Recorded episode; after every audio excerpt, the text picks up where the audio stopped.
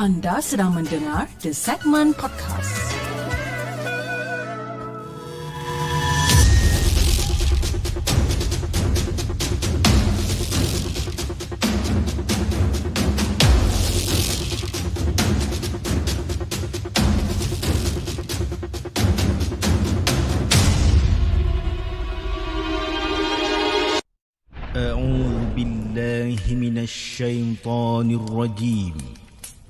بسم الله الرحمن الرحيم.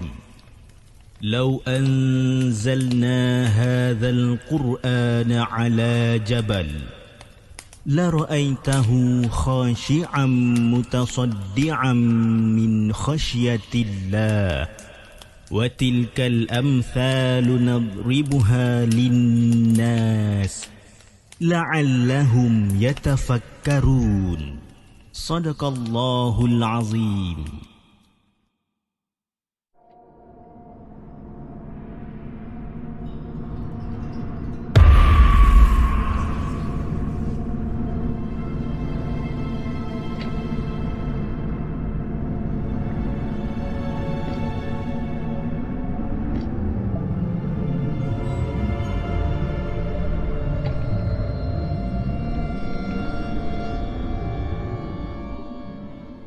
Hello guys, Assalamualaikum. Welcome back to the segment. Apa khabar guys? Saya harap anda semua dalam keadaan sihat dan hari ini 10 hari bulan Februari. Bertemankan saya sekali lagi dalam satu lagi rancangan Markas Puaka di mana kita akan berkongsikan tentang kisah-kisah seram dan juga yang mana yang telah hantarkan email kepada kami dan yang juga yang kita ambil daripada blog-blog tempatan. Jadi, apa khabar semua? Ha? Nampak? Hari ini kita pakai baju sempoi ya. Kita pakai pakoda, kita pakai kopiah, kan? Hari ni hari Jumaat, kan? Bila hari Jumaat kita dress down day kata orang, okey? Tapi malam ni adalah malam kisah seram subscriber dan kita ada dua pemanggil pada malam ini. Kita ada salah seorang daripada dia adalah Nuril dan dan tak lain dan tak bukan adalah Abang Adat Bujana. Okey. Tapi sebelum kita mulakan kisah pada malam ini saya ingin mengucapkan ribuan terima kasih kepada yang yang telah hadir pada malam ini yang antara yang terawal pada hari ini kita ada Syamir, kita ada Muhammad Amin, kita ada Dane Winners daripada Singapura, kita ada Muhammad Hazid, Abang Burhan, kita ada Rezwan Mahmad, Syahrul Azizi, Norwandi, Kak Aina selaku moderator, Zain Gamer, Wan Zahir, Entahlah, Tili Agro Farm, kita ada Faiz, Hamaru dan kita ada Faizal selaku moderator juga untuk malam ni. Dan di saluran TikTok kita ada Syafuddin, Nur Atika Abdul Rahman, Reka Dave, Saliza, Melissa, Muhammad Hafiz Abdullah, kita ada Sopi, Jack 76 dan kita ada Kasturi dekat sana dan juga kita ada Kak Mas pun ada dekat situ. Okay, alright. So, malam ni, okay, uh, sebelum kita mula kan, sound semua okey tak? Sama ada sound perlahan ke, kuat ke sebab dia every time kalau kita buat kisah seram subscriber ni, saya akan ada masalah dengan sound. Kadang-kadang sound tu dia akan perlahan, kadang-kadang dia akan kuat. Jadi uh, hopefully sound malam ni elok belaka. Okay? Alright, uh, tanpa masa jom kita bercakap dengan pemanggil kita yang pertama dan dia telah berada dekat dalam talian sekarang. Jom kita bercakap dengan dia. Halo, Assalamualaikum. Waalaikumsalam. Alhamdulillah. Apa khabar bro? Baik bang, alhamdulillah sihat bang eh. Alhamdulillah. Macam itulah sihat sihat walafiat gitu kan badan makin lama makin makin menebal kata orang eh. okay So siapa yang bercakap dekat talian sebab mungkin mungkin saya kenal ha, siapa saya yang siapa, siapa yang tengah siapa yang tengah bercakap sekarang ni tapi mungkin ada setengah-setengah penonton yang masih belum kenal siapa yang tengah berada dalam talian sekarang. Jadi mungkin uh, bro boleh kenalkan diri bro dengan semua penonton yang ada sekarang ni silakan. Ah boleh boleh nama saya Nuril saya asal dari Melaka dan umur saya bawah 30 lagi. Oh, eh? oh umur bawah 30 tu dia nak dia nak declare uh, eh bawah 30 uh, kan. Yes. Ah dia uh. macam eh. Apa khabar Nuril? Baik bang alhamdulillah. Alhamdulillah. Sihat. Jadi uh, weekend ni Nuril nak ke mana weekend ni?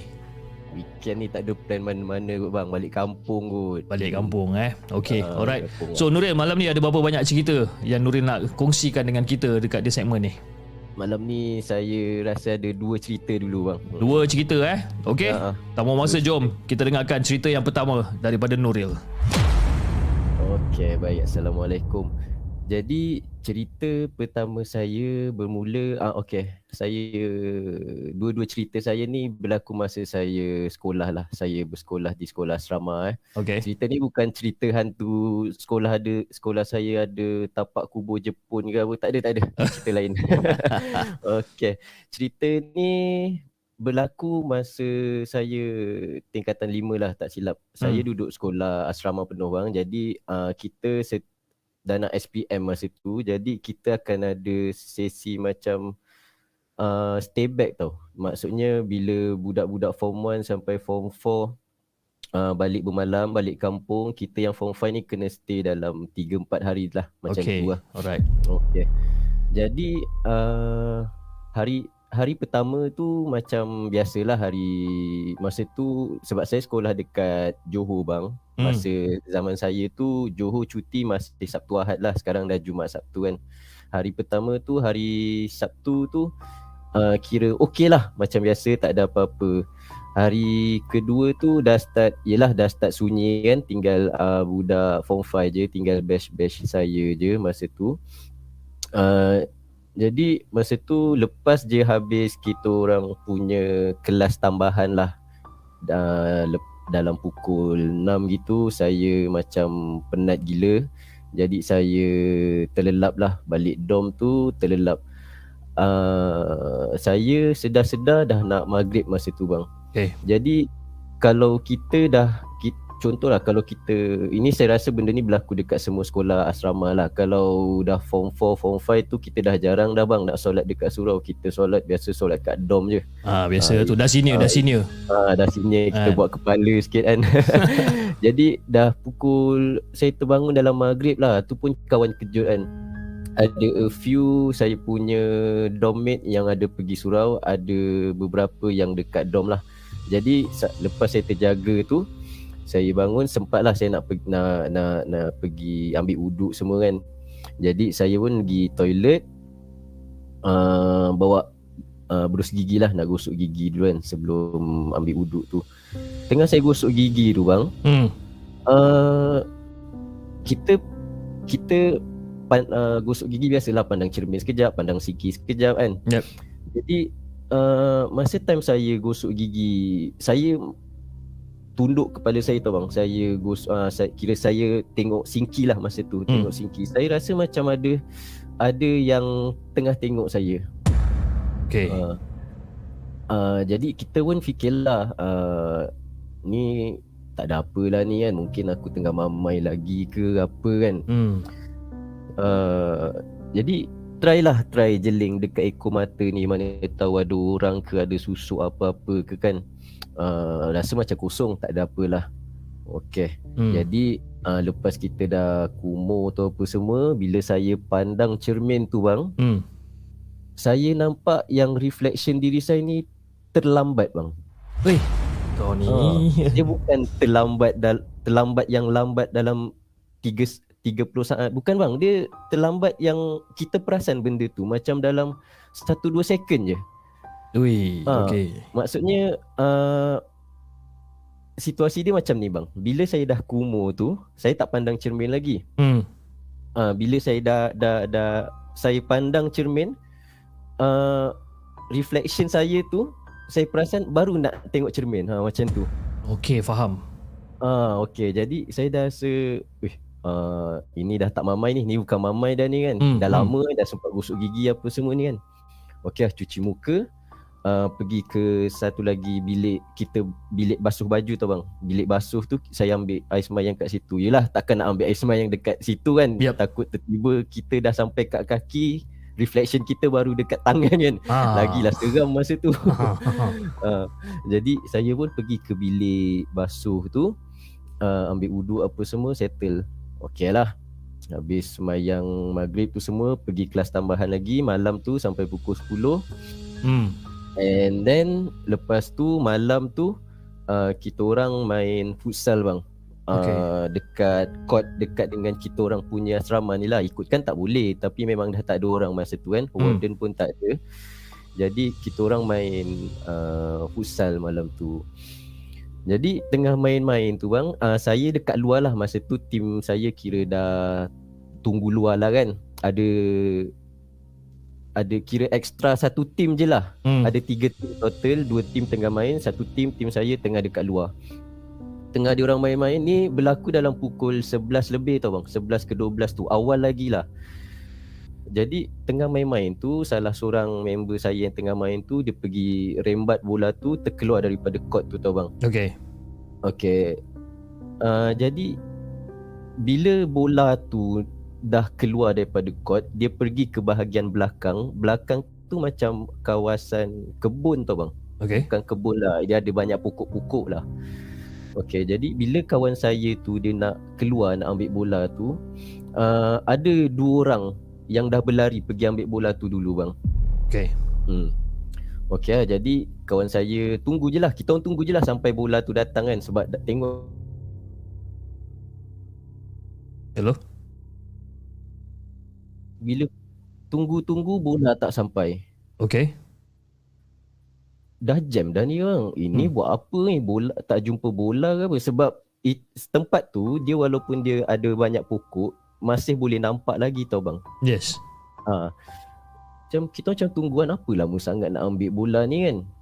Uh, lepas tu salah seorang daripada kita orang tanya siapa yang pergi ambil bola tu kau pergi jerit nama dia kan. Contoh lah dia panggil dia cakap macam tu kan. Hmm. Tapi kita tak tahu bang siapa yang tu sebab bila kita orang kira-kira balik kita orang memang ngam-ngam untuk tiga tim. Tak tahu siapa dua orang lagi yang pergi ambil bola tu bang. ah, Tiba-tiba ada ekstra dua orang ni. Yes, ada extra dua orang tu bang. Aduh. Jadi masa tu uh, kita orang dah dah fikir eh, ini dah dah tak boleh main lama dah ni kan. Hmm. Okey lah. Nak pergi ambil bola tu bang ada dekat satu tim kot bang. Hmm. Tujuh orang ramai-ramai pergi ambil bola lepas tu kita orang balik asrama semula. Hmm. Uh, jadi masa tu kita orang tak tahulah kan dalam hati saya masa tu boleh jadi benda tu adalah korin apa dalam bahasa Inggeris kita panggil doppelganger lah kan. Hmm. macam ada orang kedua kan boleh jadi benda tu jin tapi wallahu a'lam lah kita pun tak tahu Hmm. jadi bila dah berlaku benda macam tu kita orang tak bagi tahu warden lah silap-silap kita orang pun kena kan masa tu kan sampai Yelah. suruh main malam-malam Betul? jadi benda tu uh, bila dah lama tu bang dah nak kira dah nak habis habis sekolah tu baru bila kita orang kumpul-kumpul balik baru kita orang tahu yang sebenarnya benda tu uh, dah ramai yang kena cuma cara yang diorang kena tu berbeza ha, I see. uh, macam tu lah Eh untuk tapi cerita tapi cerita lah. cerita yang pertama ni kan saya rasa bagi saya lah part yang paling seram bagi saya tu yang ada split second delay masa dekat cermin tu. Yes bang ha, Oh. betul bang itu itu itu memang seram bang Itu cannot sebab, go. Ha, sebab tak tahulah bang macam mana walaupun benda tu dah terbiasa tapi dia macam yelah kalau kita terkejut mesti lah kita pun rasa macam kadang-kadang takut bang. Yes. Ha, macam tu lah, macam tu lah situasi dia. Eh. Kita kita boleh agak tapi kita tak sangka dia akan muncul dalam keadaan macam tu. Ha, macam tu. Betul. Ha, itu Itu seram. pertama lah. Itu seram. Okay. Alright, jom kita dengarkan cerita Nuril yang kedua. Okay bang, kalau abang rasa cerita first tadi seram, saya rasa personally saya rasa cerita kedua saya ni lagi seram kot. Tapi ini just personal opinion saya lah kan. Okay. Okay, yang tadi tu berlaku masa saya form 5. Yang ni berlaku masa saya form 1, masa saya mula-mula sekali masuk asrama tu. Okay.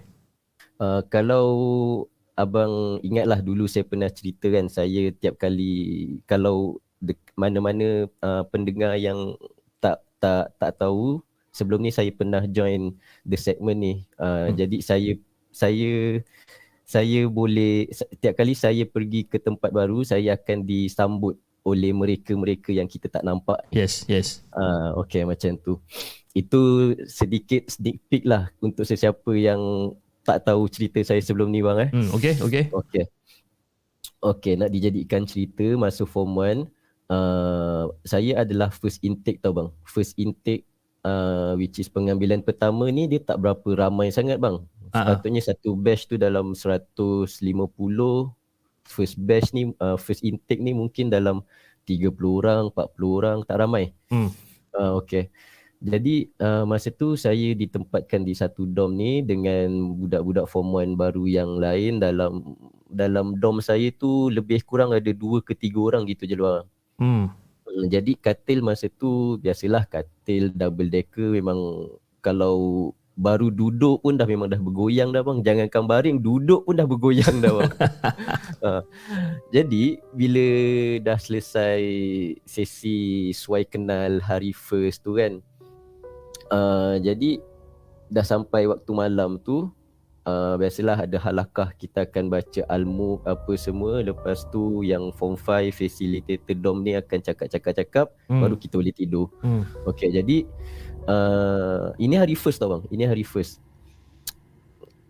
Bila saya nak tidur tu biasalah kita tak biasa dengan tempat baru kan. Yep. Jadi ambil take time sikit lah untuk kita lelap untuk kita pejam mata tu. Jadi uh, kira-kira lebih kurang masa tu adalah lewat jugalah saya tidur sebab tak boleh tidur masa tu kan. Hmm. Uh, bila dah terlelap tu bang uh, saya dia macam terlelap dah tertidur tapi belum tertidur lah macam tu kan Hmm. uh, saya macam rasa macam atas ni ada orang tau bang Okay. uh, katil atas ni macam ada orang sebab saya saya statik je tapi katil atas ni bergoyang bang macam ada orang nak turun saya Hmm. katil bawah Hmm. katil atas ni kosong. Jadi saya rasa macam ada ada orang nak turun. Jadi bergoyang lah katil tu kan. Okay. Tapi saya rasa macam hmm, fikirlah takkan lah first day dah terus kena macam ni kan dalam hati saya kan. Betul? Tak apalah buat-buat tak tahu je. Okey, jadi lagi satu bang, saya punya position katil ni bersebelahan dengan pintu tau bang. Okay. Okey, kenapa saya highlightkan benda ni? Okey, yang ni saya nak cerita. Lepas saya dah tertidur tu sekitar pukul saya tak ingat lah tak tahu exact time pukul berapa masa tu tapi masa tu semua dah tidur dah. Sunyi sepi asrama tu bang. Memang hmm. dengar bunyi cengkrik je masa tu. Uh, saya perasan bang ada orang dekat penjuru loker. Eh. Maksudnya ah bukan loker saya bang, loker senior saya. Okay. Ada satu satu susuk yang tengah berdiri. Dia berdiri je bang, dia tak buat apa-apa. Okay. Okey. Uh, jadi saya dah macam okey lah mungkin orang ni masuk masa aku terlelap kan. Saya tak buka mata habis lah bang. Kita macam buka-buka sikit mata kan. Sebab kita dengar bunyi loker tu berbunyi tau bang. Hmm. hmm. Bunyi dugung-dugung tu kan. Yang peliknya bunyi tu kuat cuma saya je yang terjaga bang. Yang lain ni semua macam tidur mati. Hmm. Okey lah. Lepas tu saya macam macam mana bang eh saya macam buat-buat saya tutup muka pakai selimut lah kan. Okay. Tiba-tiba ada satu bau bang. Bau ni memang bau busuk gila bang. Busuk gila lagi busuk daripada bau bangkai bang. Yang masa tu saya teringat dululah zaman kecil-kecil kan. Ah. Yang arwah atuk saya pernah cakap tak ada bau yang busuk selain bau mayat manusia. Sebab dulu pernah ada kes yang membuatkan saya tahu itu adalah bau ba- bau mayat. Okay. Ha, macam tu. Uh, jadi kita ni bang, kita ni kita walaupun kita bukan dalam situasi ataupun kita dalam environment yang melibatkan ada mayat tapi kita boleh ingat bau tu kan bang betul tak? Betul.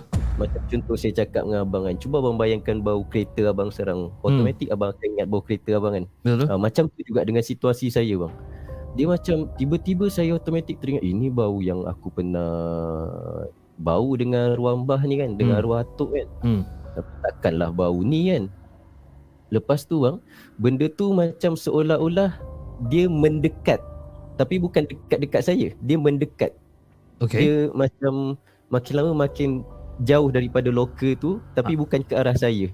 Okay. Faham. Okey, jadi uh, bila saya dah perasan benda tu makin lama makin dekat bang. Kita macam biasalah kita pun baca apa-apa pun dah tak menentu dah bang sebab takut masa tu. Hmm. Hmm. Jadi bila saya try buka mata benda tu dah tak ada tau bang. Dah tak ada dalam dom saya. Ah. Uh, tapi bang Dia ada dekat tingkap belakang je Belakang katil saya bang Dia bergerak Ah. tingkap pula. Ya bang Betul bang Saya sumpah lah bang benda ni memang masa first day tu esoknya saya saya terus macam call mak saya bang masa Ah. tu ada public phone Ah. saya call mak saya saya cakap saya tak nak dah duduk sekolah ni kan mak saya cakap tak apa benda tu lama-lama dah terbiasa memanglah terbiasa sebab saya yang hadap mak tak hadap Betul? Betul? Hello uh, Macam tu lah Jadi uh, Bila teringat balik tu kan bang Benda tu Raut wajah dia tu Tak berapa jelas lah hmm. Saya tak berapa nampak lah Raut wajah dia tu Tapi Bau tu bang memang Bau bukan bau bangkai lah Saya boleh kata itu adalah bau mayat lah Macam tu Hey. Sebab sangat-sangat busuk bang Tapi tapi saya... orang kata tak adalah macam nak apa nak nampak muka dia ke apa tak adalah. Tak ada bang. Masa sebab dalam keadaan macam tu kan bang Kita cuma fikir Saya lah Saya cuma fikir masa tu Pergi je. Kau pergi je. Jangan kacau aku kan. Kau nak buat apa Kau nak curi apa ke Dalam locker tu kan. Kau nak ambil apa ke Ambil lah kan. Hmm. Tapi jangan kacau aku lah Sebab masa tu Yang saya Yang saya Fokus adalah dekat mana dia berada. Bukan saya nak tengok Rupa dia macam mana bang. Ha, Macam tu. Betul. Saya cuma nak pastikan yang dia tak tiba-tiba baring dekat sebelah saya ke tiba-tiba dia diri depan saya ke ha, tak nak. Yes. Tapi itulah dah last-last dia ada dekat tingkap di sebalik saya punya katil tu. Itu seram eh tapi masa dia duduk dekat belakang tingkap tu dia tak adalah macam nak apa orang kata cuba untuk menakut-nakutkan ke ataupun dia just duduk kat situ dan after a while dia hilang ke macam mana? Tak ada orang, dia situasi dia sama macam dia dekat depan locker tu, dia cuma berdiri je. Ha, dia Hmm. cuma berdiri Hmm. Tapi dia tak buat apa-apa bang ha. Cuma Masa tu yang saya perasan dia ada Yang yang seingat saya lah bang eh hmm. Seingat saya dia macam Mulut dia macam bergerak lah bang ha. Ada sesuatu yang cuba nak dikeluarkan ha. Sebab kita pandang Pandang terbalik kan bang Kita cuma toleh kepala je hmm. kita tak berapa nampak dengan jelas. Jadi macam itulah sebab kita pakai tingkap nako tu kan, tingkap yang Yes, yes. Ha, jadi kita ada part yang kita nampak, ada part yang kita tak nampak kan. Jadi kebetulan masa tu cuma nampak pergerakan bibir dia je kan. Tapi tak tahu lah Allah alam apa yang benda tu cuba sampaikan atau benda tu cuba cakap lah. Ha, Itu seram juga tu. sama Dalam sama masa tu baru form one kan? bantuan. Ha, baru form 1 masa tu bang. Form 1 muda lagi baru 13 14 tahun kan. 13 tahun bang. Oi, Ha, seram. Okey. tu lah bang benda tu berlarutan sampailah ke hari ni. Jadi maknanya sampai, sampai ke sekarang lah kira macam Nuril masih boleh nampak benda-benda ni dan sebagainya. uh, kalau nampak tu kalau dalam 10 tu mungkin dalam 2 3 kali lah bang. Biasa kita yang kerap tu kita akan rasa lah. Hmm, Hmm. rasa dia hmm. punya dia nak datang tu apa kan uh, macam tu je lah. I see. Uh, tapi betul lah Allah bisa tegal biasa lah bang. Bila Hmm. dah lama-lama tu kita pun macam tak nak ambil kisah juga kan. Ya, Asalkan dia tak kacau hidup kita dah lah. Tu je lah. Betul, betul. Okey Nuril, terima kasih sangat-sangat Nuril di atas uh, dua perkongsian menarik malam ni. Jadi Nuril sebelum kita tamatkan kita punya podcast pada malam ni, Nuril ada apa-apa pesanan tak untuk semua penonton yang sedang menonton uh, rancangan Markas Puaka malam ni? Silakan. Oh nasihat eh uh, Nasihat saya apa bang eh Tak adalah bang Nasihat saya cuma teruskan mendengar the segment Nasihat yang sangat simple eh. Alright Nuril. InsyaAllah nanti kalau ada masa kita akan bersembang kembali dan uh, saya nak ucapkan terima kasih kepada Nuril dan juga besok nak travel balik kampung uh, tolonglah bawa kereta atau membawa motor tu elok-elok jangan rushing-rushing kampung tu tak lari kan. Uh, jadi Ya, betul, bawa slow-slow. Alright. Baik bang Okey Nuril, insyaAllah. cakap terima kasih banyak bang eh Sebab bagi peluang untuk bercerita hari ni Apa ada hal? Simple matter. Kan? Okay baik Okey Nuril, terima kasih. Baik Assalamualaikum. bang Waalaikumsalam warahmatullahi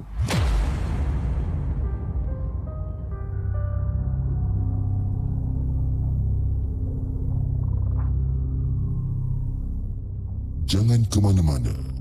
Kami akan kembali selepas ini dengan lebih banyak kisah seram. Okey guys, itu dia kisah yang pertama. Kisah yang dikongsikan oleh Nuril ataupun kisah pertama dan kedua yang dikongsikan oleh Nuril dengan kisah dia yang berjudul uh, kejap uh, Corin yang yang pertama Corin dan yang kedua adalah busuk bangkai busuk lagi mayat manusia. Ha. Jadi kepada anda semua yang tengah tengok outfit saya malam ni, ah, ini adalah baju pagoda. Okey, baju pagoda yang saya baru beli. Saya baru beli ah, dan saya rasa Faizal tadi ada share link Shopee tadi. Kat mana nak beli? Ah, kat situlah yang saya beli. Memang saya se- sepanjang uh, 40 tahun ni, okey. Sedikit sedikit sedikit introduction lah. Bukan introduction sedikit sembang-sembang kosong sekejap sebab sementara nak kita nak tunggu abang adat ni. Okey, sepanjang saya hidup 40 tahun ni, okey.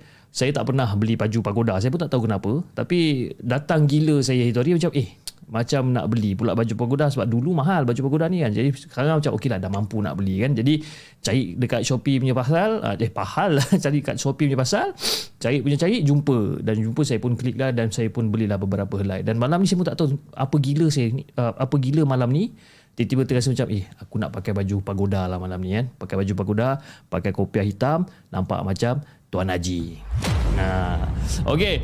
Uh, Alhamdulillah kita ada Abang Adat dekat dalam talian sekarang. Jom kita bercakap dengan Abang Adat. Halo, Assalamualaikum. Waalaikumsalam warahmatullahi wabarakatuh. Rindu betul suara Abang Adat ni. Kan? Apa khabar bang? Khabar baik. Apa sana? Ah, macam tu lah bang. Kan? Makan tidur, makan tidur, buat konten. Makan tidur, buat konten. Itu je. Oh ya ke? Abang Adat macam mana? Alhamdulillah. Ah, jadi uh, uh, uh, sekarang ni dah musim cuti sekolah ha, kan? Uh, minggu depan. Minggu depan, minggu depan. Jadi bu- budak-budak Hmm. buku teks semua pun dah dah pulangkan balik lah cerita dia ni. Ah, semua tengah main congkak lah, main itulah, main inilah kat sekolah. Main congkak boleh. Jangan-jangan apa Hmm. kata jangan pandang belakang congkak katanya kan. Ah, itu bahaya kan. Uh, jadi Abang Adat okay, mungkin ada yang kenal Abang Adat, mungkin ada yang masih belum kenal dengan Abang Adat sebab sekarang ni kita dah online di kedua-dua platform di di platform YouTube dan juga di TikTok. Jadi mungkin penonton-penonton di TikTok mungkin ada yang kenal ada yang tak kenal Abang Adat. Jadi mungkin dengan uh, kesempatan ni mungkin Abang Adat boleh kenalkan diri Abang Adat kepada semua yang mendengar. Silakan. Okey, Assalamualaikum. Nama saya yang sebenar adalah Hazri bin Muhammad Aris. Berusia 49 tahun. Uh, dilahirkan di Perak Okay. uh, dan membesar di Negeri Sembilan. Ah, jadi sekarang ni di Perak ataupun di Negeri Sembilan sekarang ni? Di Negeri Sembilan. Negeri Sembilan lah eh. Oh, okay, nanti bila time raya saya nak balik kampung boleh kita jumpa. kan? Saya balik Kuala Pilah. Ha. Wah, Ah. bila uh, saya pun ada sepupu dekat Kuala Pilah tu. ha. Nanti kita calling-calling ha. Kan? Alright, alright. Okey, Abang Adat malam ni berapa banyak cerita yang Abang Adat ada ni malam ni? InsyaAllah tiga cerita. Tiga eh. Boleh tahan ni. Hmm. Tiga ni Alip tendang wow lebih kurang dalam sejam juga ni. Tengoklah macam mana dia punya penceritaan dia. Ha, Okey. Alright Abang Adat, jom kita dengarkan cerita Abang Adat yang pertama. Let's go. Okey, bismillahirrahmanirrahim. Alhamdulillah rabbil alamin wassalatu wassalamu ala asyrafil anbiya'i wal mursalin wa ala alihi wa sahbihi ajma'in. ya, kisah yang pertama yang saya akan sharekan ini uh, jiran jiran didampingi jin. Uh, begitulah tajuk dia. Oh, macam tajuk dia ni. Ah, uh, perkara ni berlaku sebenarnya dah lama. Hmm. Perkara ni dah lama sejak zaman mak saya budak-budak lagi. Okey. Okey, uh, waktu tu saya ada seorang jiran. Dia punya dia sebayalah dengan mak saya ni. Hmm. Ha, dia sebaya dengan mak abang. Kemudian orang dulu-dulu ni dia masih lagi kira dalam tahun 60-an Mhm. dia punya pegangan agama tu tak begitu apa matang macam sekarang. Betul. Ah, jadi ketika tu bercampur-campur dengan ilmu-ilmu Melayu ni lah Hmm. kan. Ah, dan ketika itu pula ah, berlaku kontak antara keluarga jiran abang ni Okey.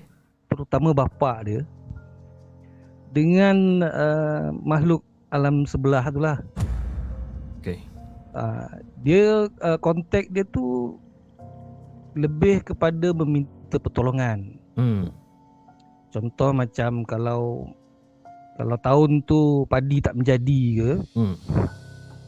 uh, dia akan menurun, dia akan menyeru, Oh. uh, kemudian dia akan berkomunikasi lah secara batin. Hmm. uh, dan kemudian diberikanlah beberapa petunjuk untuk uh, memberi bantuan tu. Hmm. Sebagai contoh, katakanlah dalam bulan tu uh, simpanan makanan dah berkurangan. Okay. Okey, jadi dia buat uh, ritual uh, menurun dia tu. Kemudian uh, berlaku kontak dan mah, dan uh, makhluk yang dikontak tu beritahu pergi dekat pokok sekian-sekian ni uh, dan seru nama dia. Hmm. Okey, uh, bila dia pergi dekat pokok tu katakanlah contohlah dia orang dulu-dulu kan banyak pokok rambai kan. Hmm. Ah, okay, dia pergi dekat pokok rambai tu. Kemudian dia serulah. Ah, nama dia panggil Datuk lah kononnya. Hmm. Hmm. Dia serulah Datuk tu. Bila dia seru Datuk tu, dahan dahan ah, pokok rambai tu bergoyang-goyang dan didapati apabila dah bergoyang ada uh, bekalan makanan yang diperlukan berjatuhan. Oh. Ah, seperti pisang, ah, seperti tanam-tanaman Hmm. Hmm. ah, yang diperlukan untuk ah, apa? Untuk dikonsum pada pada bulan tersebut. Hmm. Ah, jadi begitulah cara dia minta pertolongan. Okay. Okey, dan benda tu uh, senantiasa dilakukan apabila uh, tanaman tak menjadi. Okay. Okey, kemudian apabila dah uh, dah selalu berhubung, uh, dia akan pergi kepada peringkat yang seterusnya pula. Hmm. Dia nak ber, nak berkenal-kenal dengan ahli keluarga. Uh, atuk ni lah, Okay. makcik ni, makcik ni punya bapa. Kan? Jadi dalam dalam ramai-ramai adik-beradik uh, makcik ni saya panggil dia makcik Esah lah ya. Hmm. Okay. Okey. Uh, ji- jin yang datuk tu dia berkenan dengan makcik ni, makcik Esah ni. Hmm. Dan seterusnya apa berlaku tahu Fiz? Hmm. Makcik Esah ni ditunangkan dengan jin tu. Hey. Ditunangkan dengan jin eh? Ha, dengan tanda dia dia bagi cincin. Okay. Dia bagi satu cincin daripada sana lah, daripada dalam sana. Dan cincin tu uh, disuruh bapak kepada makcik apa ni, makcik Esah ni bagi kepada Esah, makcik Esah ni supaya dijaga Hmm. dan uh, boleh uh, digunakan ketika ada masalah.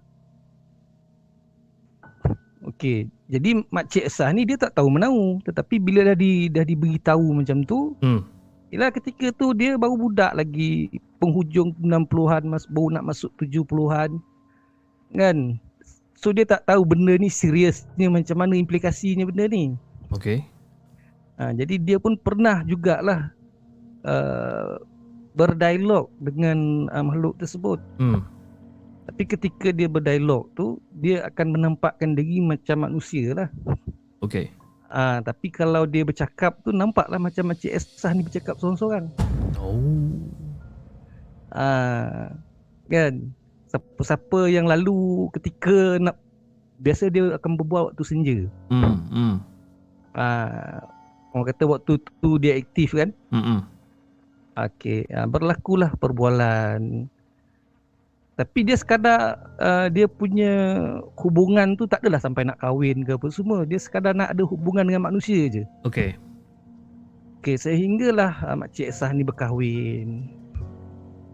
Makcik Esah ni berkahwin tetapi makhluk tu masih lagi ada di kawasan rumah dia. Hmm. Eh. Jadi uh, nak dijadikan cerita pada satu satu hari ketika ni Makcik Esah ni dah dah agak agak berumur sikit lah waktu tu. Hmm. Hmm. Uh, orang kampung ni biasalah selain daripada bercucuk tanam dia akan menternak haiwan. Okay. Ha, Makcik Esah ni adalah seekor kerbau. Yang dia jaga kerbau tu daripada kerbau tu kecil sampailah kerbau tu besar. Hmm. Okay, kemudian ada satu keluarga lain pula nak buat kenduri kahwin Hmm. anak. Jadi biasanya orang kampung abang ni dia tak sembelih lembu, dia sembelih kebau. Okey. Jadi berlaku sedikit salah faham di mana kerbau kepunyaan makcik uh, makcik Esah ni Hmm. disangka disangka kerbau kepada tuan yang nak buat kenduri ni lah. Okey. Ha, jadi berlakulah klaim mengklaim ni kan. Hmm, betul? Jadi makcik Esah ni kata memang saya punya kebau dia kata kan. Hmm. Ha, dia kata yang seorang ni pun cakap kebau dia. Hmm. Tapi memandangkan yang klaim tu pengaruh dia besar dalam kampung. Maka makcik Esah ni terpaksa melepaskan kebau tu Hmm. kepada apa kepada orang yang nak kenduri ni lah. Hmm. Jadi ditambatlah kerbau tu di satu kawasan untuk disembelih. Jadi makcik Esah ni tak puas hati lah. Kan, tak puas hati. Jadi dia teringat cincin tu. Hmm. Dia teringat cincin tu. Apa yang makcik Esah je lah. Biasa bila orang tu kesabaran dia dah sampai ke tahap dia tak usik orang. Yes. Contoh kan, dia tak usik orang tapi orang ganggu hak milik dia. Hmm. Ha. Dan apa yang dia minta pun tak keterlaluan. Dia hanya dia dia cuma dia punya ritual tu bersalahan lah kalau kita pandang dari sudut sekarang ni benda tu salah lah. Oh, ya, betul. Cuma, uh, cuma niat dia, niat dia dia kata ketika dia perasapkan cincin tu dia kata uh, kalau betul kerbau ni kerbau dia bagilah petanda. Okey. Bagilah petanda kalau kerbau tu milik dia atau sebaliknya. Hmm. Jadi menjerang lagi sehari dua nak kenduri ni Kebau tu tiba-tiba mengamuk Oh. Dan tali yang mengikat kebau tu terlepas Okey. Jadi kebau tu lari Kebau tu lari jadi satu, Orang tengah berkampung nak buat kenduri kahwin ni Dah mula dah masak-masak Hmm. Jadi bila kerbau yang nak dijadikan uh, Nak dijadikan hidangan untuk kenduri tu dah hilang Orang kampung pun berkumpul lah Hmm. Berkumpul cari kebau tu Cari cari cari jumpa Hmm. Tapi kebau tu sangat defensif lah sifat dia. Hmm. Kebau tu macam dah berubah sifat. Ah, Dia tak lagi jinak. Dia macam dipengaruhi oleh satu kuasa Mhm. yang membuatkan dia tak nak dekat dengan manusia. Okey. Ha, jadi dalam tempoh uh, pencarian kejap trace ada dekat sini bila dekat kebau tu lari kan. Hmm. hmm. So ada yang cadangkan supaya kerbau ni ditembak lah. Okey. Okey, jadi dalam kampung tu adalah uh, orang rela ni kan. Biasalah orang rela ni ada yang ada lesen senjata api kan. Yes. So dia ada senapang. Jadi ada satu pak cik ni dia gunakan senapang rela dia tu. Hmm. Yang lain-lain ni tunggu kat belakang lah. Dia aim dekat kebau tu. Hmm. Dan kemudian bila sampai uh, dia punya orang kata macam sniper ni lah. Mhm. uh, dia punya uh, orang, orang kampung kata peteng. Okey. dia dah aim kan, dia aim kan. Ah. Aim tu dah betul dekat kepala kebau tu. Dia pun lepaskan uh, tembakan lah. Ah. Jadi peluru senapang patah ni kan, senapang patah ni peluru dia banyak banyak biji-biji dalam tu kan. Hmm. Betul. Okey. Bila peluru-peluru tu kena pada kepala kebau tu, Hmm. tak tembus. Hey. Malah terpelanting peluru-peluru tu. Aish. Dan kerbau tu terus lari dan tak dijumpai lagi. Hmm. Jadi terpaksa lah tuan uh, yang buat kenduri ni beli kebau lain. Ah. Uh, jadi tak berapa lama lepas habis kenduri apa semua tu sebulan kemudian barulah kebau tu balik. Hmm. Jadi daripada kejadian tu uh, barulah apa ni tuan tuan yang buat kenduri tu tahu yang itu sebenarnya bukan kebau dia tapi kebau kepunyaan Makcik Esah. Hmm. Uh, dan uh, itu antara apalah antara kejadian yang dia menggunakan cincin tersebut. Tetapi apabila zaman dah berjalan, dia pun Makcik Esah ni pun orangnya bukannya orang yang uh, tak mengikuti perkembangan. Dia Hmm. pun Yelah bila dah usia meningkat, kematangan meningkat, dia pun dah dah tak herankan lagi cincin tu. Hmm. Dia pun dah dia pun dah mula mengerjakan solat, kan? Uh, dah beribadat macam kita orang biasa ni dah dah rajin ke surau. Jadi dia pun abaikanlah cincin tu, Hmm. kan? Cuma masalahnya tunangan dia tadi tu masih lagi tak tinggalkan dia. Alamak. Ai. Masih lagi tak tinggalkan dia. Ha, kadang-kadang Makcik Sah ni terasa kehadiran dia. Hmm. Terutama terutama sekali ketika Makcik Esah ni uh, kurang sihat. Hmm. Kalau dia kurang sihat, yelah biasa bila kita punya imun kurang ni lah benda-benda luaran ni senang nak masuk kan. Yes. Ha, ketika itulah dia akan menunjukkan tanda-tanda kehadiran dia. Ha, terutama kalau dia bersendirian walaupun waktu siang. Ha. Makcik Sah ni dia akan terbau bau harimau tau. Oh, okay. Ah, bau bau harimau ni dia lebih hamis daripada kambing Yes, yes. Kan. Dan dia akan dia akan dengar cakaran-cakaran di dinding rumah dia. Oh. Tapi bila dia intai tak ada sebab siang kan orang berani lah kan nak Yelah. intai kan. Ha. ha. Tak ada. Tapi bau tu masih tak hilang. Dan berlaku juga satu kejadian ketika kenduri di rumah dia. Ha. Saudara mara dia tidurlah dekat rumah dia. Hmm. Jadi ada satu particular bilik ni memang orang tak berani nak tidur di situ. Hmm. Sebab akan terlihat satu kelibat di di uh, cermin nako bilik tu.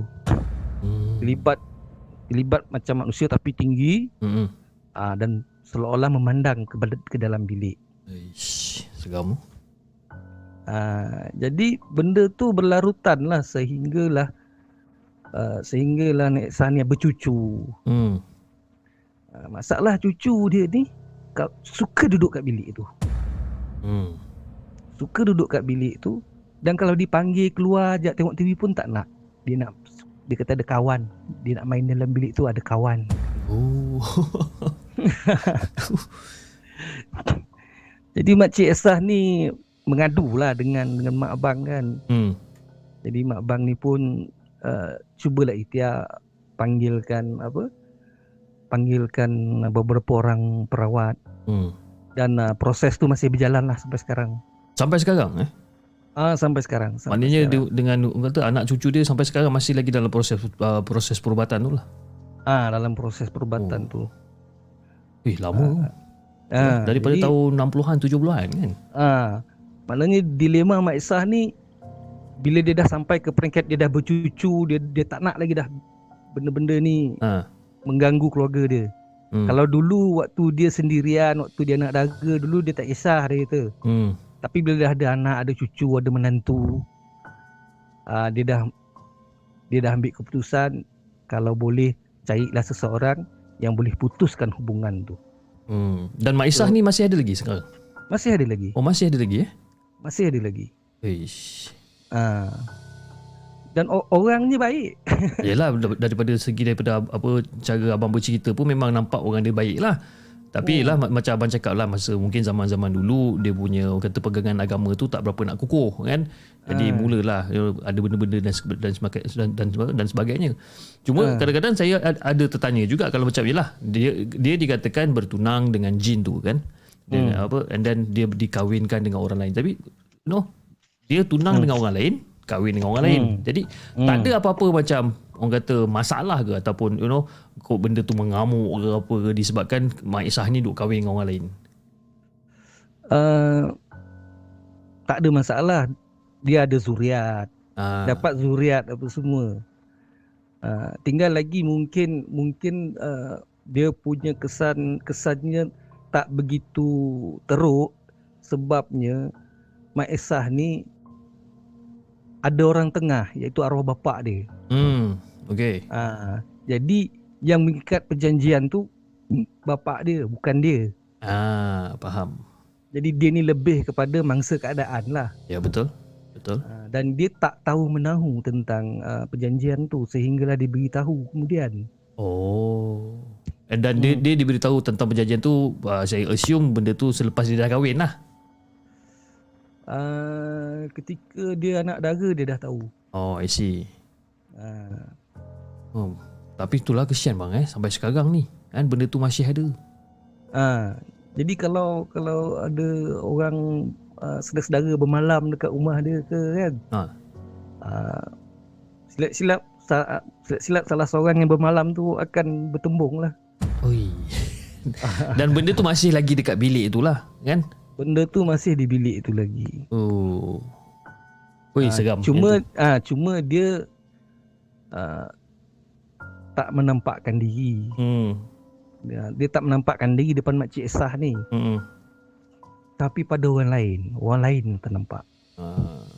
Ah, mungkin dengan makcik Esah dia ada sikap protector ah. pada mak, makcik Esah. Yes Ah, so dia takkan menakutkan makcik Esah. Yes Ah, tetapi orang lain yang nampak tu akan terkejut. Ah. Itu masalah tu bang Ah, kan? Dan ini adalah kisah pertama Jiran kisah pertama. Jiran Jiran Abadat Iaitu Mak Esah Yang didampingi oleh jin Sehingga sekarang eh Sehingga sekarang Sehingga, sehingga sekarang. Oi lama tu Okey Abadat jom Kita dengarkan cerita Abadat yang kedua Let's go Okey, kisah kedua ni dia tak adalah panjang macam cerita cerita sebelum ni. hmm. Ha, kan dia cuma kejadian satu hari lah. Okey Uh, kejadian ni berlaku kepada abang punya abang ipar lah. Okey Okey, abang ipar abang ni dia bertugas sebagai polis hmm. dan dia bertugas di luar Negeri Sembilan. Dan apabila dia dapat cuti, Hmm. dia akan balik dia akan balik ke kampung abang lah. Hmm. Dan sekali-sekala dia akan jenguk keluarga dia di Jelebu. Okey Okey, daripada Seremban nak ke Jelebu tu kita tahulah kena ikut bukit tangga kan. Yep. Okey, sewaktu tu dia pergi naik motor. Pergi naik motor. Dia pergilah jenguk jenguk mak dia. hmm. Kejadian ni berlaku waktu dia nak balik. Okey Okey, ketika dia nak balik tu tak adalah waktu tu malam ke kan tengah malam ke dia balik tu petang petang. Okey Dia balik petang dalam pukul 5 lebih macam tu lah. Pasar lah orang kata. hmm. Hmm. Cuma kawa- kawasan berbukit ni kalau kalau dia makin petang dia cepat gelap berbanding dengan kawasan-kawasan lain. Hmm. Ah sebab banyak pokok kan. Jadi suasana tu dah macam gelap sikit. Dah dah macam mendung. Okey Nak, nak jadi jadikan cerita hujan. hmm. turunlah hujan. Turun hujan. Jadi pasal abang ipar abang ni dia tak pakai raincoat. Ya. Uh, so dia t- nak carilah tempat berteduh. Hmm. Okay, kemudian dalam perjalanan hampir nak menurun ni dia jumpa satu wakaf. Okey Satu wakaf, di belakang wakaf tu ada satu jeram kecil. Okey Okey, ketika tu hujan tu dah reda sikit lah. Kan? Sebab hujan di kawasan bukit ni dia sekejap je kadang tu. Dia tak lama. hmm. Hmm. hujan bukit ni.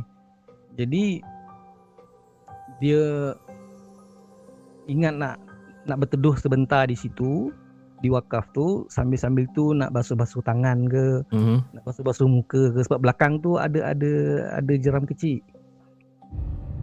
Ha, ha, jadi dia pun pergi dekat jeram kecil tu dia basuh tangan, dia basuh muka.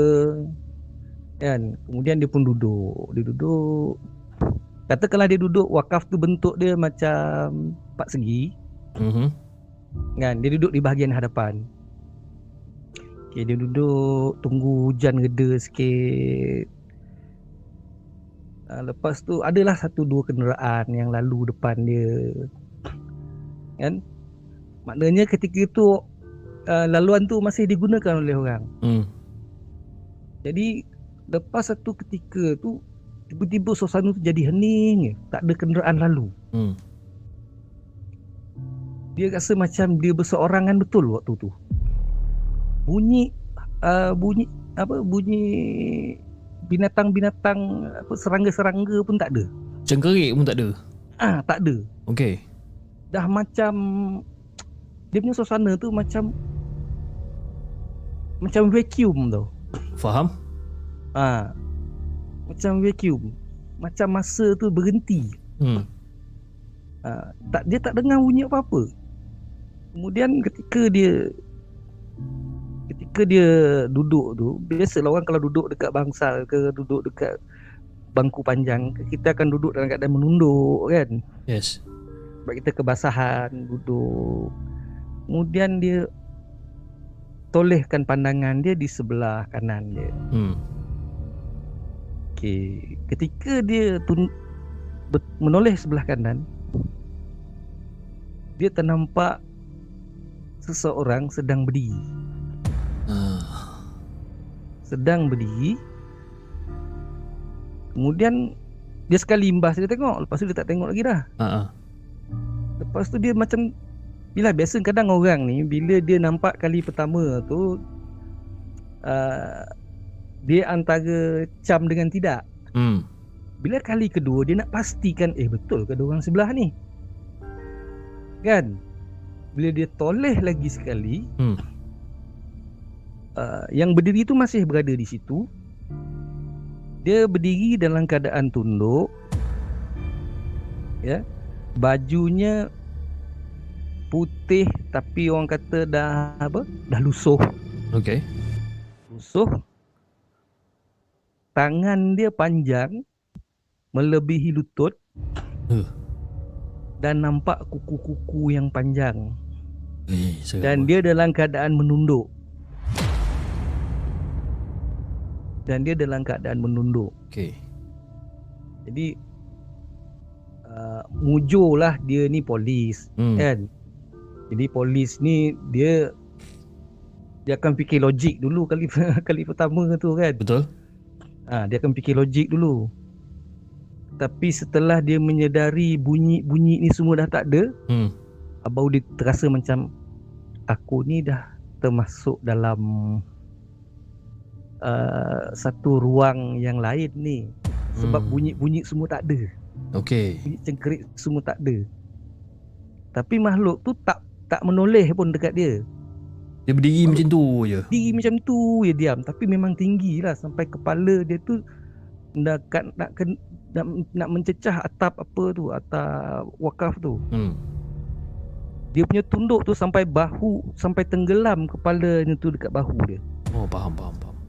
ha. Jadi bila dia tengok keadaan makhluk tu macam Seolah-olah macam tak mempedulikan dia Hmm. So dia kuranglah rasa terancam. Tapi pada masa yang sama dia sedar dia tak boleh berada di situ lebih lama. Kan? Hmm. Dia pun kumpulkan kekuatan dia, keberanian dia. Dia pergi dekat motor, dia start motor. Alhamdulillah motor hidup. Dan dia pun tinggalkan wakaf tu. Okay. ha, Keesokannya biasalah orang kalau terserempak benda-benda macam ni. Biasalah demam. Yes. Ha, Dan keesokannya tu ah, barulah dia cerita pada kami kan Apa yang berlaku ketika dia uh, naik motor Hmm. di antara jelebu nak ke Seremban tu Oh, okay, faham. Okay. ha, Jelebu Seremban, right. hmm. Weh, dia boleh duduk kat situ eh. Tapi Amin maksud Ah. saya macam dia boleh seolah-olah macam masuk ke alam lain. ha. Sebab waktu tu pula tak ada kenderaan lalu langsung Yalah, kenderaan pun tak ada. Bunyi senyap kan, bunyi serangga Bunyi semua tak ada. senyap. ha. Tapi dia kira agak bernasib baik jugalah sed- uh, benda yang yang yang duduk dekat wakaf tu yang yang tinggi tangan panjang tu tak buat apa-apa kat dia ataupun tak menoleh ke dan sebagainya. Ah tak, dia macam dia kata macam dia nak tumpang berteduh je. Dia punya gaya dia tu Ha. macam nak tumpang berteduh je. Ui, Tapi tapi for sure lah kita tahu tu bukan manusia. yalah, Dah tentulah kita akan rasa takut. betul. Yalah tak Kan. kalau dah tangan pun lebih daripada lutut Ah. kan. ah. Seram tu. Eish. Cuma dia menunduk aje lah. Dan kejadian ni berlaku pada tahun bila bang? Kejadian ni berlaku tahun 98 tak silap bang. Lama dah 98. Ha. Dan ketika tu abang pun mengajar dekat Jelebu waktu tu. Ha. Abang memang familiar dengan wakaf tu. Oh. Jadi bila abang lalu abang tu, alamak janganlah. kan janganlah kau Janganlah hu- Ah, Janganlah hujan, janganlah hujan. janganlah hujan satu hal, janganlah termasuk ke alam sebelah pula kan. Ah, Eh, itu nasib baik dia boleh keluar balik kan? ah. Dan sebenarnya di kawasan tu memang banyak kejadian, Hmm. terutama yang yang kerja kilang kan. Yalah. Ah, kerja kilang yang balik malam ni kan. Ah. Ah. Ada yang tahan lah, Eh. ada yang tahan motor lalu di situ. Lepas tu kalau tak berhenti, ah, Hmm. dekat selekoh depan tu dia muncul lagi. Hmm. menahan lagi ada macam tu lah sehinggalah dia berhenti bagi tumpang ah, baru baru tak ada Hmm. Baru tak ada. tapi bila bagi tumpang tahulah kita Yalah tahu kan. waktu Ya. malam Betul? Waktu malam nak bagi tumpang pula asyik-asyik dia, asyik-asyik Ah. dia kan. Kita nak bagi tumpang pun takut. ah mana ada mana ada orang kampung duduk di situ tengah-tengah malam Betul, betul. dah tentulah ya, kan dah Ya. tentulah jenis yang yang yang suka mengaktifkan diri di waktu-waktu macam tu Betul, betul. Yang suka menyakat kan. ah Eh. Okey, alright. Itu cerita yang uh, kedua. Kejadian di Okey. laluan berbukit. Okey, Abang Adat, jom kita Okey. dengarkan cerita Abang Adat yang ketiga. Okey, kisah yang ketiga ni dia berlaku dekat lebuh raya yang abang selalu mention kat Hafiz tu.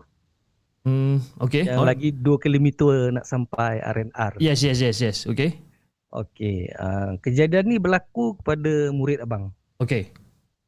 Biasalah budak-budak umur 16, 17 ni yang ada motor sendiri ni kan. Hmm. Jadi bila malam minggu bila malam minggu Hmm. dia akan berlumba lah. Oh, itu biasalah budak-budak. Ha, kan dan waktu dia berlumba tu dia cari pukul 12 ke atas sebab kenderaan dah Dah kurang. uh, dah kurang. Hmm. Dia akan main daripada dia akan start daripada tol Seremban tu. Ha. Dia akan uh, setting dia akan lumba lah sampai ke RNR tu dia berhenti kejap. Ha. Lepas tu dia jalan balik dia pusing tol nilai pula dia setting lagi sekali. Ah, Dia main lagi sekali. Uh, macam itulah. budak-budak kan. Ah ha, biasalah. Ha, jadi malam malam tu anak murid abang ni dia seorang-seorang. Ha. Tapi dia ha, dia berkumpul dengan kawan-kawan dia lah. Ha, test lah motor siapa lagi power lah, motor siapa uh, potong blok lah, motor siapa yang lagi lagi orang kata Yelah usia remaja ni Kan. kita nak menunjuk merasa diri hebat. Yalah betul. Motor siapa paling champion lah kata orang. Ah, motor siapa paling champion tak ada jual punya kan. Ah, So dia main lah Main lumba lepas tu Rasanya Yelah biasa budak ni dia main 3 round hmm. Kemudian apabila sampai dekat Seremban Dia sampai dekat Seremban Dia orang melepak Hmm. Dia orang melepak, melepak, melepak, melepak Pergi ke kedai Lepak masuk dekat kawasan Seremban tu Cari kedai yang belum tutup Hmm. Ngeteh-ngeteh apa semua Kemudian balik Balik tu dalam lebih kurang pukul 3 dekat nak pukul 4 lah Hmm. Jadi anak murid abang ni Dia balik seorang-seorang Balik seorang-seorang ikut highway tu. Okay. Okay Balik seorang-seorang Yelah orang muda Kan? Naik motor nak hilangkan sunyi menyanyi-nyanyi lah. Hmm. kan? Sampai dekat kawasan uh, Lagi 2 km nak sampai RNR tu. Okay. Tengah jalan tu Tengah highway tu Dia nampak 3-4 orang budak-budak sedang bermain-main Dekat kawasan highway tu Eh. Budak-budak bermain-main di situ Ha ah. Tu dia kata eh anak siapa pula ni Dia kata kan Hmm. ha, Ni Remaja dia punya pemikiran dia Dia tak fikir benda lain dulu Dia fikir Ah ni orang ni Ha ah. kan anak siapa main ni dia makin dek, makin dia menghampiri tu makin jelas lah kelibat budak tu tiga empat orang main main macam main pegang-pegang tangan tu pegang tangan berlari-lari macam orang berkelah kat pantai Yes, yes. okay, di tengah lebuh raya Tengah oh, tengah-tengah lebuh raya. di tengah-tengah lebuh raya Wih. Jadi kawan uh, jadi anak murid abang ni dia terpaksa lah ke kanan sikit Okey. kan. Ke kanan sikit. Dia cakap dalam hati. Budak-budak ni main tak ada orang tua, mana mak bapak dia? Hmm. Dia cakap macam tu ya. Mak bapak dia dia, dia dalam hati dia tu tanya mana mak bapak budak-budak ni. Hmm. Muncul maknya Muncul mak dia tu kat mana? tepi jalan. Ui, tepi jalan. Tepi jalan tu berbaju putih, Hmm. rambut panjang, rupanya akak rockers tu lah. Bawa anak-anaknya bermain-main di lebuh raya pada pukul 4 pagi. Uish. Dan start daripada saat tu anak murid abang tu taubat nasuha lah tak nak keluar malam-malam ni. Eh, dah tentu tobat bang. Mesti tobatnya. kan? Uh, Ui. Dia bawa anak beranak yang tak tahan tu. dia bawa anak beranak tu. Kan? Anak-anaknya main dekat situ. Jadi lepas dia nampak tu dia memang betul pecut lah tu bang. Oh, terus pecut. Uish. Dia terus pecut, lepak R&R, tunggu member 2-3 orang, ah, baru balik sekali.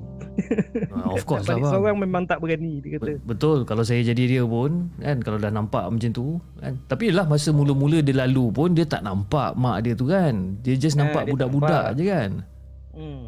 cuma dia bila dia bertanya dekat dalam hati manalah mak bapak budak-budak ni Ah, muncul maknya. Aish. Ah, tapi masa ada- ah Hmm. silakan Sebab ada ada pendapat mengatakan makhluk-makhluk uh, alam sebelah ni dia boleh dengar apa yang kita cakap dalam hati ni. alamak kadang-kadang Ah. saya punya hati ni suka berkata-kata Macam orang buat ru'yah tu pun ha ah. kan ah, dia dia baca ayat tapi dalam hati tu dia komunikasi tu. hmm hmm Ah, maknanya be- menggunakan uh, percakapan dalam hati tu antara cara berkomunikasi. hmm. Ah, mungkin budak, ah, anak murid abang tu tak faham benda tu. Dia keluarlah soalan apa soalan cepu mas kan. Mana Hmm. lah bapak budak-budak ni.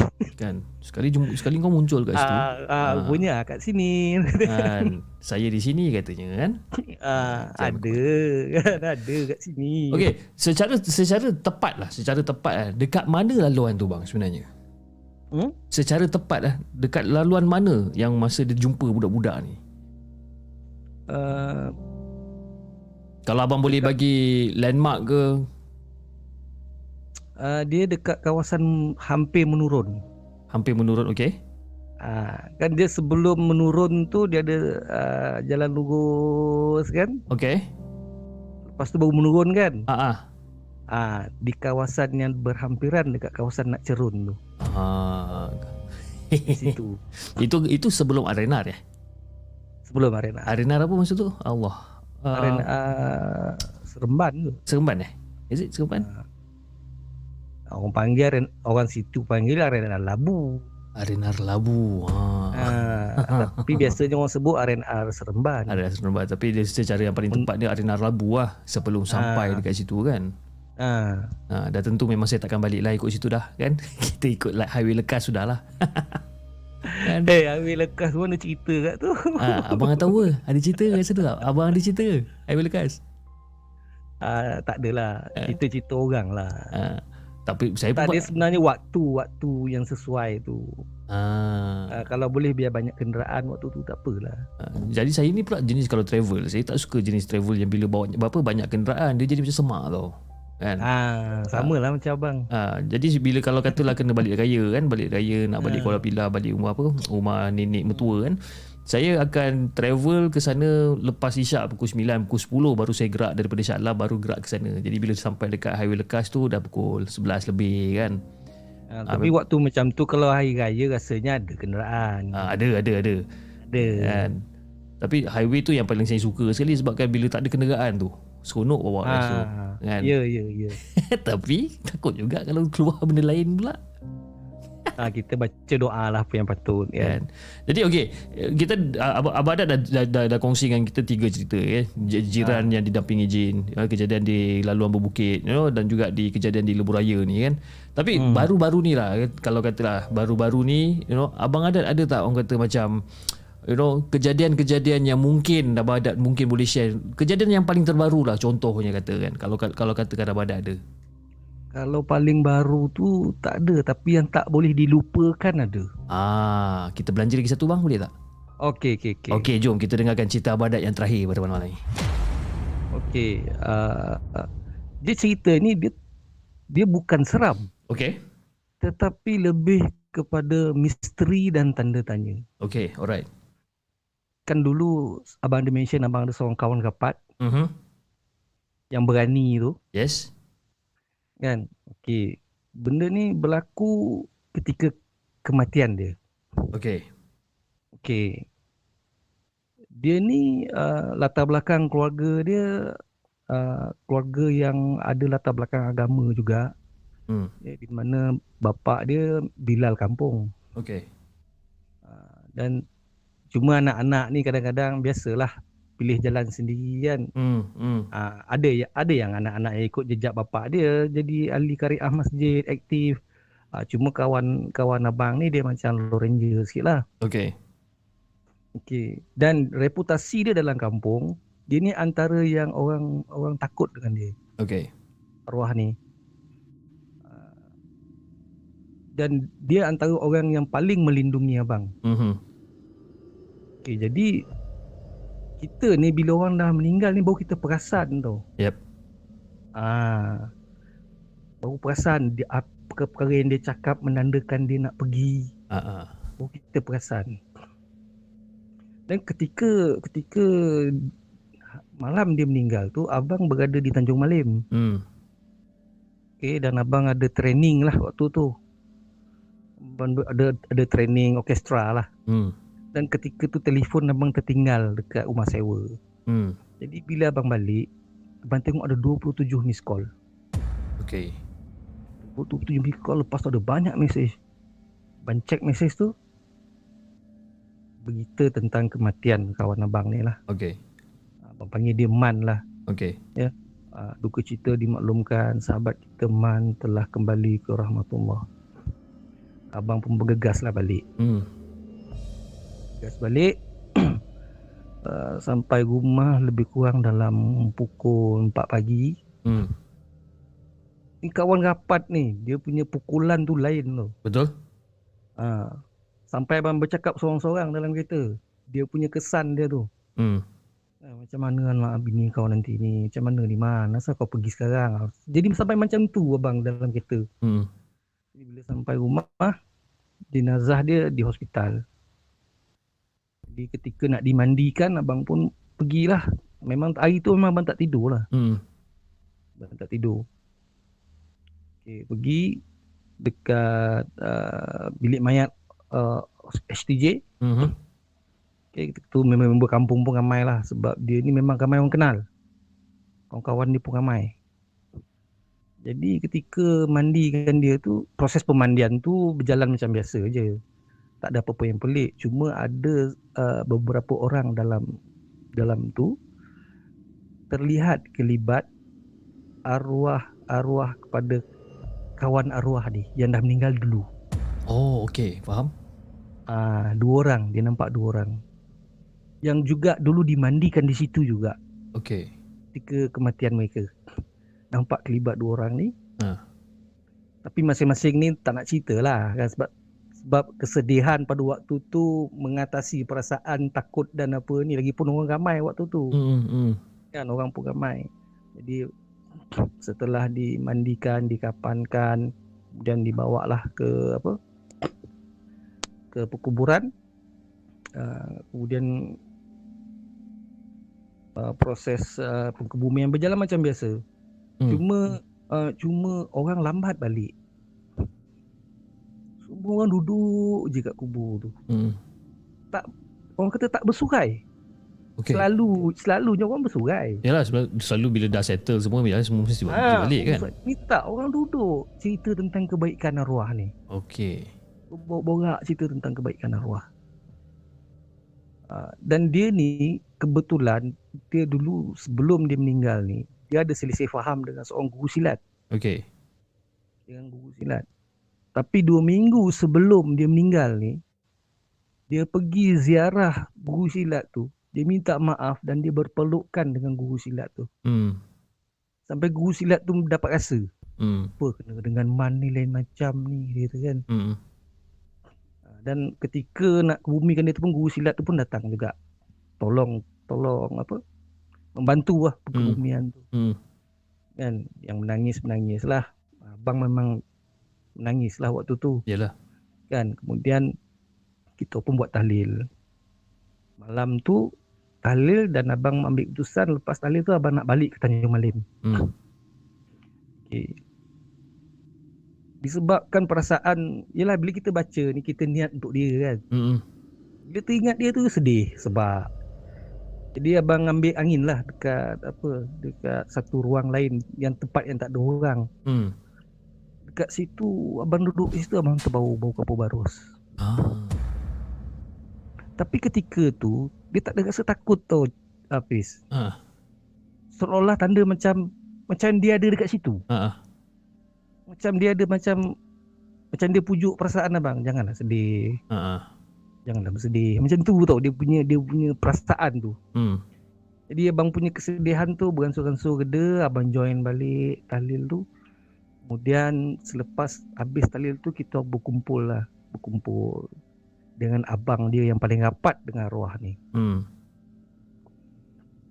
Cerita cerita cerita cerita Tiba-tiba abang dia buka satu cerita Yang kita orang semua terkejut dengar Hmm. Selepas pengkebumian Selepas pengkebumian Hmm. Abang dia ni Balik ke rumah Hmm. Dekat nak maghrib tu Dapat panggilan telefon Hmm. Tahu dia dengar suara siapa dalam tu Hmm. Chris? Suara arwah Uish. Arwah cakap sampaikan salam pada kawan-kawan Dia rindu dengan kawan-kawan Dekat panggilan telefon ni. Kat panggilan telefon ni Yang sambut telefon tu abang dia Ui. Abang dia yang paling rapat Meremang saya ni. Cak- Pesan dengan kawan-kawan datang malam ni Hmm. Ha. Dia cerita lah Tapi abang dia tu cerita dalam keadaan Oh Terubat rindu angah Dia kata Hmm. Terubat rindu angah ke arwah dia kata. Arwah kontak abang dia kata. Dan bukan abang dia seorang yang dapat panggilan Oh, ada lagi. Ada lagi Kawan abang lagi seorang Ketika Maghrib juga Ha. okay. Ketika tu kawan abang ni Tengah mandi Ha. Yang sambut tu adik dia Hmm. Cuma dia cakap macam ni je ah, Boleh cakap dengan Zani tak? Ah, Zani tak ada ah, Ni Abang Man ni Hmm. Cakap cakap dengan, cakap dengan Zani Jangan lupa datang kenduri abang ya Oh. Dan kita orang semua terkejut lah Yalah. ah, Terkejut Cuma abang dia ni cuba tenangkan kita orang Cakap Ini mungkin bahagian dia yang Allah nak bagi Kita tak tahu Yalah, betul. Ah, Kita tak tahu Kita jangan fikir jauh-jauh sangat Ya Ini alam yang kita tak tahu urusan Allah tu macam mana dia kata. Betul. Alam roh kan Betul. Kita tak tahu macam mana Allah atur ni semua Kita tak tahu Ah, Cuma Allah bagi peluang dekat Angah Angah dapat cakap dengan dia Hmm. Kan? Eh, lepas tu lagi lagi kita orang ni lagi merebeh lah air mata bila dengar Yalah, yalah, yalah. kan. Ha. ha.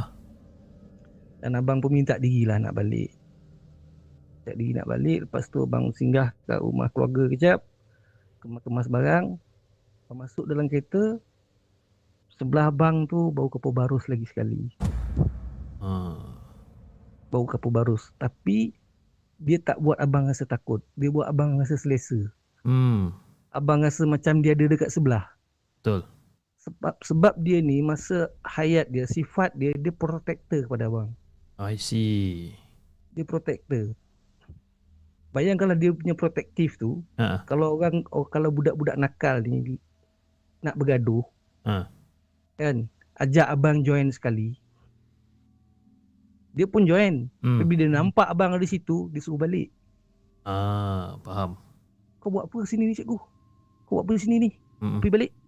Hmm. Ini bukan kerja kau ni. Kau pergi balik. Ah, dia, memang dia protektif orang dia. Hmm. Dia sangat sayang kawan-kawan dia.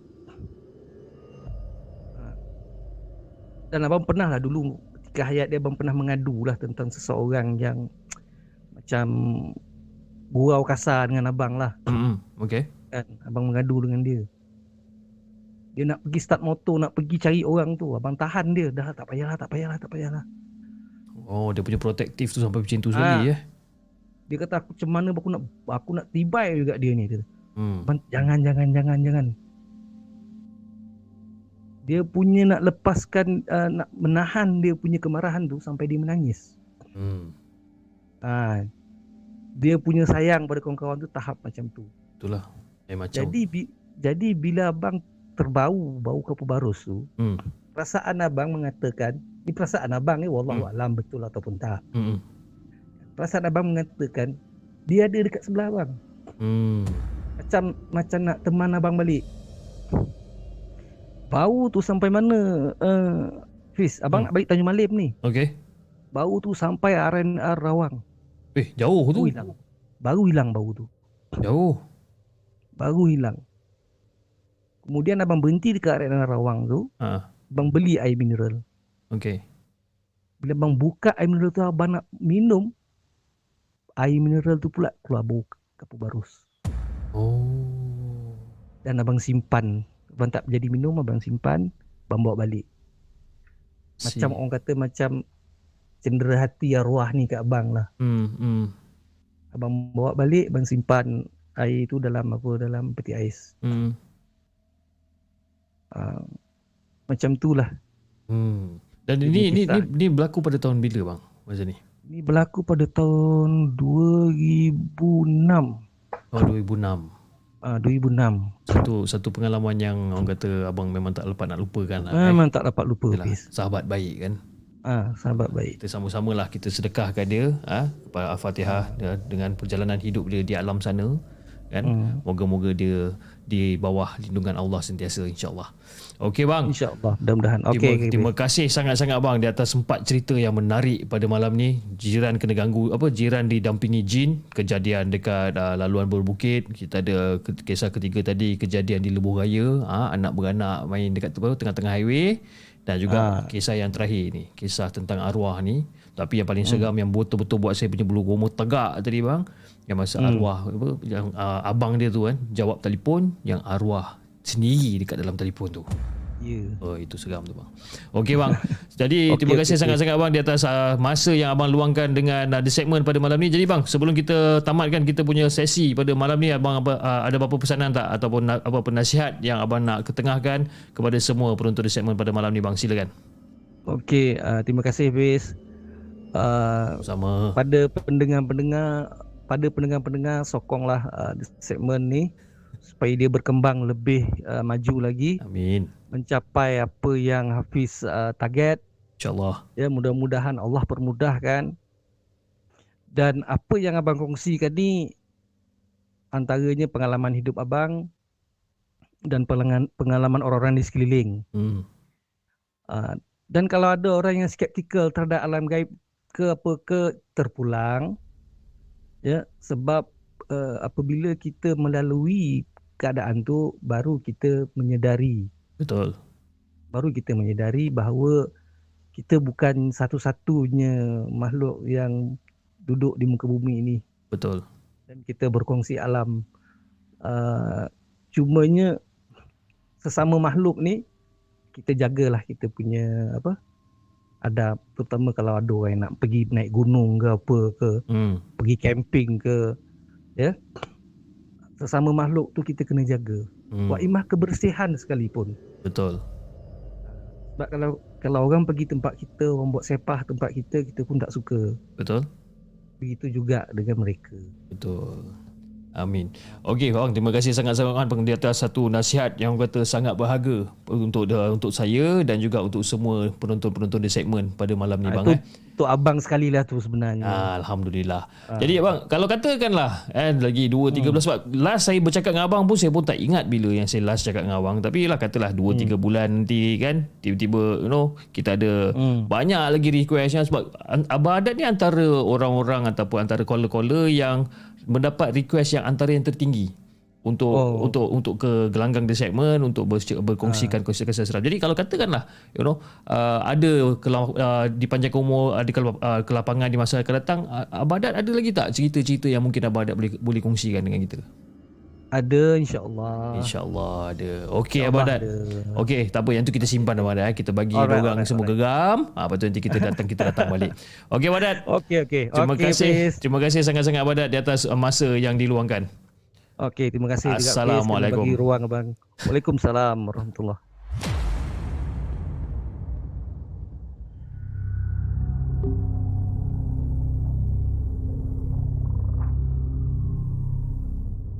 Jangan ke mana-mana. Kami akan kembali selepas ini dengan lebih banyak kisah seram. Itu dia guys kisah yang terakhir yang dikongsikan oleh Abang Adat tentang uh, uh, kata sahabat baik beliau yang telah pergi meninggalkan uh, uh, telah pergi meninggal dunia uh, pada tahun 2006 dan, dan cerita-cerita pada malam ni bagi saya memang A lah malam ni eh. Cerita dia cerita daripada Nuril dua cerita daripada Nuril dan empat cerita daripada Abang Adat jadi saya nampak juga you know, uh, penonton-penonton yang masih lagi ingin Abang Adat bercerita. Uh, tapi bagi saya saya tak nak Abang Adat keluarkan semua cerita-cerita dia saya nak simpan dulu you know mungkin after 3 4 bulan nanti kita akan jemput dia lagi sekali untuk kita bersembang dan mungkin manalah tahu on that particular time mungkin uh, kita boleh buat face to face podcast ke? Kita tak tahu kan kita tak tahu macam mana perancangan dia. Jadi uh, mungkin ha, saya akan cubalah ha, untuk set up studio yang mungkin kita boleh jemput uh, kata tetamu untuk kita buat face to face podcast. Okey, uh, jadi sebelum kita uh, akhiri uh, rancangan pada malam ini saya ingin mengucapkan ribuan terima kasih kepada yang telah menyumbang melalui super sticker, super chat dan juga TikTok gift pada malam ni dan antara yang telah menyumbang pada malam ni daripada Lil Devil 872 dia kata handsome nampak malam jenis chip kan kan duit belanja chip makan Maggi. Kan kau macam tahu-tahu je kan aku apa dan yang yang yang saya punya Maggi dekat rumah stok dah habis. Okey terima kasih Lil di atas uh, sumbangan super chat. Daripada AR terima kasih AR di atas sumbangan super sticker dan juga daripada Yong sumbangan super sticker yang dah telah berikan. Dan di saluran TikTok kita ada sumbangan uh, melalui TikTok gift daripada Reka Dave daripada Jack76 daripada Kak Siti Mashita M Butterflow kita ada daripada Mina Rider uh, Khairul Harry Omas John Jenin kita ada daripada B daripada Mina Rider Nurul Apit Bobe. Apit Bobe ni saya punya cousin ni. Daripada Singapura terima kasih Apit. Dan daripada Princess Sofia daripada Akak Ninja Hattori Mastura Anjama Muhammad Hafiz Abdullah. Dan siapa lagi? Kita ada daripada Suno Snow. Dan ah, itu je. Okay. Alright guys, saya, saya rasa itu saja untuk malam ni. Dan insyaAllah kita akan berjumpa pada hari Isnin jam 10.30 malam dengan lebih banyak kisah-kisah seram yang kita nak ketengahkan. Okay. Uh, kepada anda di saluran TikTok, jangan lupa tap-tap love dan follow akaun Markas Puaka dan anda di saluran YouTube. Jangan lupa like, share dan subscribe channel The Segment. Dan insyaAllah kita akan jumpa lagi on the next coming episode. Assalamualaikum.